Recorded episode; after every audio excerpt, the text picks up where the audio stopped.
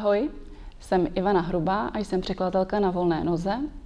A v rámci své firmy Belisha Beacon spolupracuji se skvělými špičkovými odborníky a pomáháme našim klientům zlepšovat jejich komunikační a jazykové dovednosti.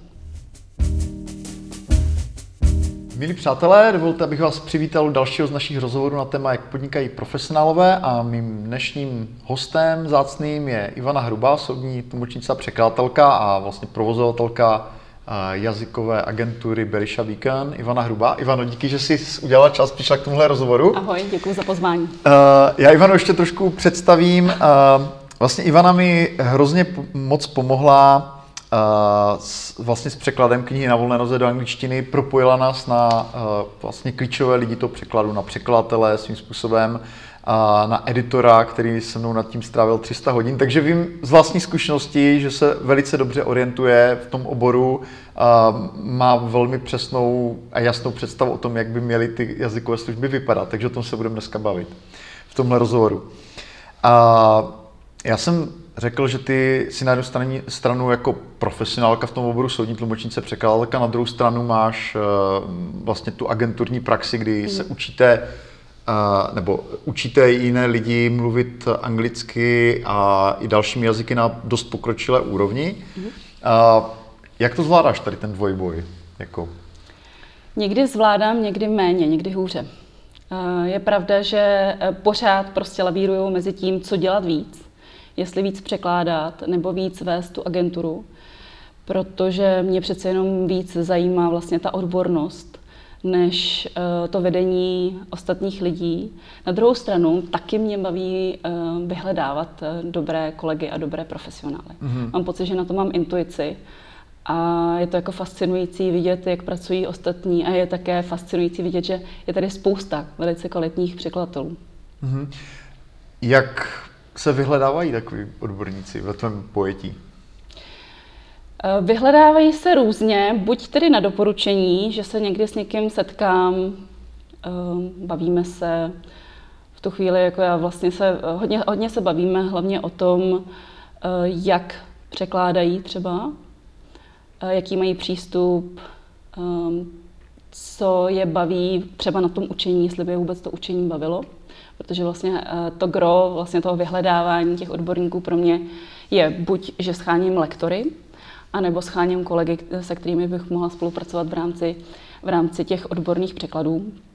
Eh, takže eh, vlastně mě zajímá, do jaké míry se sedneme mm-hmm. a do jaké míry máme stejný mm, pohled na věc. Mm-hmm. Když se uh, dostaneme teda k tomu, jak ten obor jako funguje, já jako takhle čistě laicky, když se tady projedu třeba po Praze metrem a vidím teďka ty inzeráty, jakoby naučte se anglicky za tři měsíce, skvělé, jo, jako přijde mi, že ten trh jako komunikuje vlastně eh, jako absolutně neuvěřitelnými sliby, jo, jakože nedokážu si tady tohleto vůbec představit, podle mě to je v podstatě i nemožné. A nebo respektive já se učím anglicky celý život prakticky a jakoby pořád mám pocit, že se mám jako dost v čem zlepšovat a, to a to na tom dost, dost pracuju. Uh, takže vlastně v jakém stavu je teda ten trh těch jazykových služeb, uh, ať už těch překladových nebo těch vzdělávacích, tady v Česku, tu optikou, co jsou, co jsou jako uh, ty silné, slabé stránky vlastně toho trhu, co, co, co mhm. vnímáš ty? Já bych možná začala nejdřív tím uh, trhem jazykových kurzů. Myslím si, že v současné době zaprvé tedy dochází k takzvané desintegraci. To znamená, že eh, jazykovky už tolik nejsou potřeba a je tady spousta lektorů, kteří vlastně fungují na volné noze a nepotřebují zaštítit tou jazykovkou. Eh, což si myslím, že je dáno tím, že jazykovky eh, nedávají těm lektorům nic moc navíc. Nemají tam žádné vedení, nemají žádnou, nemají žádnou společnou koncepci, a e, tak jako vlastně tam docházejí, je to takový vlastně systém jenom mm, toho, že naberou lektory na nějakou mm. konkrétní zakázku, ten lektor tam dochází a jinak e, vlastně s těmi lektory nemají žádnou, žádnou vazbu. Takže z toho důvodu si pravděpodobně jako lektoři hledají svoji práci sami a zároveň si asi myslím, že i ten klient vlastně ocení uh, potom nižší cenu. Mm. To je mhm. asi daný tímhle. Uh, myslím si, že by bylo fajn, kdyby se ten, myslím si, že ten trh má uh, kam ještě růst, uh, co do kvality. Myslím si, že všechny ty jazykové kurzy bývají většinou uh, zaměřené hlavně na to rychle naučit, ale um, nedávají takový důraz na ty komunikační dovednosti. Mm-hmm. Daleko více se tam učí vlastně z nějakých učebnic, Eh, nějaké doplňování, nějaké eh, vlastně pasivní dovednosti a strašně málo se učí ta produkce jako taková. To znamená mluvit, psát, vyjadřovat se. Mm-hmm. Vyjadřovat nějaký sdělení. Jo, musím říct, že já mám podobnou zkušenost, jakože uh, kurzy, kterými jsem prošel, které byly postaveny na učebnicích, jakoby mi příliš nevyhovovaly, jako je to subjektivní mm. čistě preference, ale uh, taky mám pocit, že nejvíce učím jako při práci s tím jazykem, jo? že třeba při komunikaci s tím editorem Přesně. 300 hodin prostě člověk nechá na knize, tak jako přece jenom se fakt jako člověk hodně eh, zlepší v tom uh, vnímání toho jazyka mm. nebo v tom citu pro ten jazyk, aniž bych to byl schopen jako nějak jako konkretizovat. Jo? Je to prostě mm. jakoby nějaké jako větší vnímání toho ducha toho jazyka, řekněme. Mm. Takže s tím určitě uh, souhlasím. Já bych možná a... ještě doplnila, že vlastně to, když máš na co to ten jazyk použít, tak máš tu motivaci a strašně moc tě to táhne ku předu. Mm, určitě. Uh, já jsem si všiml, že eh, ty kladeš velký důraz i na interkulturní komunikaci, což mi přijde taky hrozně důležité, protože uh, uh, konkrétně, nevím, třeba u toho mého překladu jsme hodně narazili na to, že uh, ten tek, ty texty vlastně těch non-fiction knih dneska jsou jako hodně genderově neutrální, mm-hmm. že se používá jako their místo his, her, že jo? Mm-hmm a tak dále, což jako je obrovský posun od té doby, kdy já jsem jako se s angličtinou setkal poprvé, tak se to jako běžně nedělalo, dneska je to, jako bych mhm. řekl, skoro standard. A to je vlastně jenom jedna, jeden z mnoha věcí, které prostě v tom jako kulturním okruhu anglosaském jsou třeba jinak. Mm-hmm. A jak významná složka to je vlastně u vás, jakoby ta interkulturní dimenze vlastně u těch, u těch jazyků? Jak moc to děláme? No, jak, jak, jak, jak moc velký na to kladeš důraz? Záleží na tom, eh, v jakém kurzu zrovna učím. Když jsou to začátečníci, tak tolik ne, i když občas je na něco taky upozorním. Eh, například, eh, aby mm, nějakému, já nevím, nějaké návštěvě, která je, který přijde navštívit do práce, tak aby nikomu neříkali sit down, že to tedy opravdu nezdvořilé. Takže třeba na ty zdvořilostní fráze kladu docela důraz a myslím si, že to se může dělat v podstatě od začátku ale eh, vlastně čím je ten člověk pokročilejší, tím víc si myslím, že je důležité, aby ty mezikulturní rozdíly chápal. Mm-hmm. Jak eh, vlastně ty funguješ jako manažerka, řekněme, nebo jakým způsobem jako vytváříš ten program, že, té jazykovky, protože eh, ty, ty jsi jako fůze vlastně, nebo to tvoje podnikání je fůze toho osobního, eh, té mm-hmm. osobní roviny, kde předpokládám, že máš asi klienty jako dlouhodobé nebo stále mm-hmm. vlastně na tlumoční nebo na, na překlady. Ale jak eh, vlastně funguješ eh, s těmi kolegy, kteří pro tebe školí? Jak, jak vlastně vypadá ten váš jako model? Mm-hmm. Obchodní. Já se nejprve vždycky vytipuju, tak, takhle, Aha. jsou dva přístupy. Pokud eh, se týká těch kurzů pro překladatele a pro tlumočníky, tak tam si většinou vytupuju oblast, eh, ve které já sama eh, třeba cítím nějaké nedostatky nebo vidím u ostatních kolegů, že s tím tak nějak jako bojují. A snažím se najít někoho, kdo by byl schopen to odpřednášet, vysvětlit a k tomu ještě dodal nějaké překladová cvičení, tak aby si to všichni lidi mohli vyzkoušet v praxi. Takže v okamžiku, kdy najdu takového člověka, tak potom vlastně společně diskutujeme a hledáme tu cestu, jak by to bylo nejlepší, z jakého pohledu se na to podívat, jak vůbec rozčlenit to školení eh, a jaké texty třeba jsou vhodné pro ta překladová cvičení. A pokud se týká tedy nějaké zakázky, eh, která přijde, nebo poptávky, která přijde od klienta, tak tam se vyloženě bavím s tím klientem o jejich potřebách a snažím se podstatě nacítit eh, nejenom potřeby, ale třeba i um, atmosféru té společnosti a tak dále. Uh-huh. A s kolika lektory vlastně takhle spolupracuješ jako na volné noze? Úplně přesně nevím, myslím si, že tak mezi 20 a 30. Uh-huh.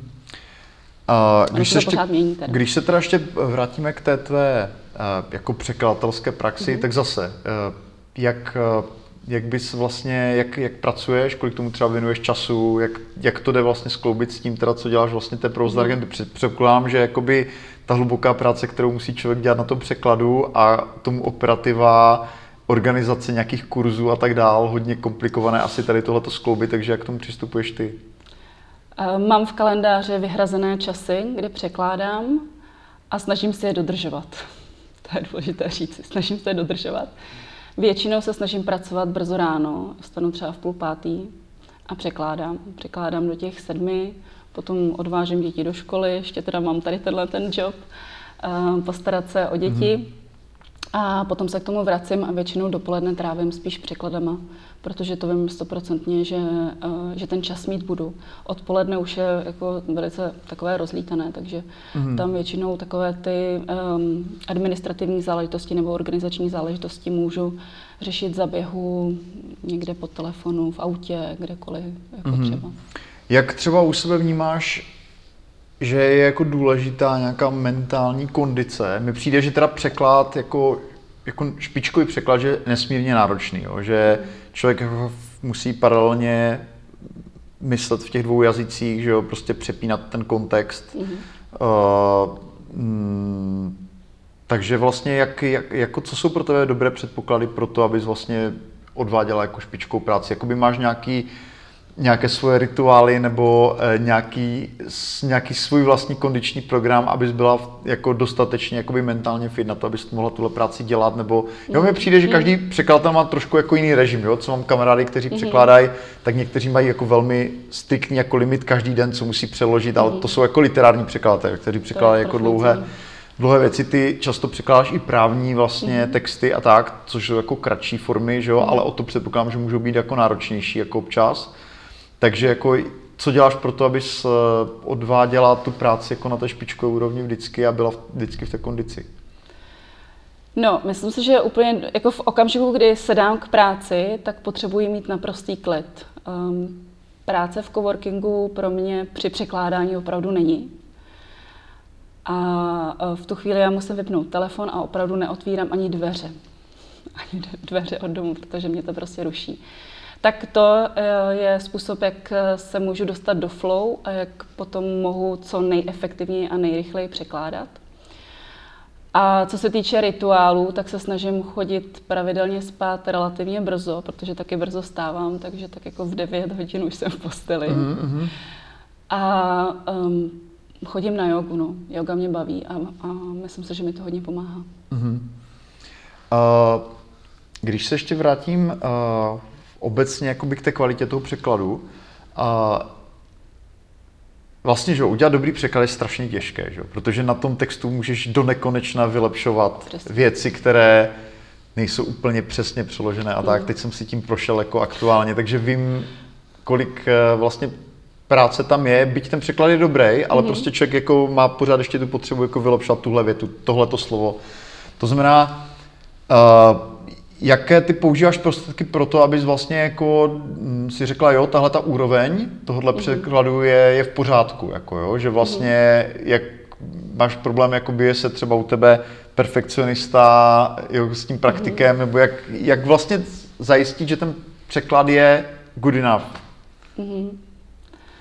Těch kritérií je víc. Pro mě asi to nejdůležitější kritérium je srozumitelnost. Že když si to po sobě přečtu, tak uh, vím, Eh, co chtěla autora říct. Je to srozumitelné pro toho čtenáře, je tam ten daný záměr, se kterým to psal ten, eh, ten autor, a který jako zjevný z toho originálu. Takže jako ten to, styl toho vyjádření, nebo... Všechno, no, všechno. všechno. Styl jo. vyjádření, hmm.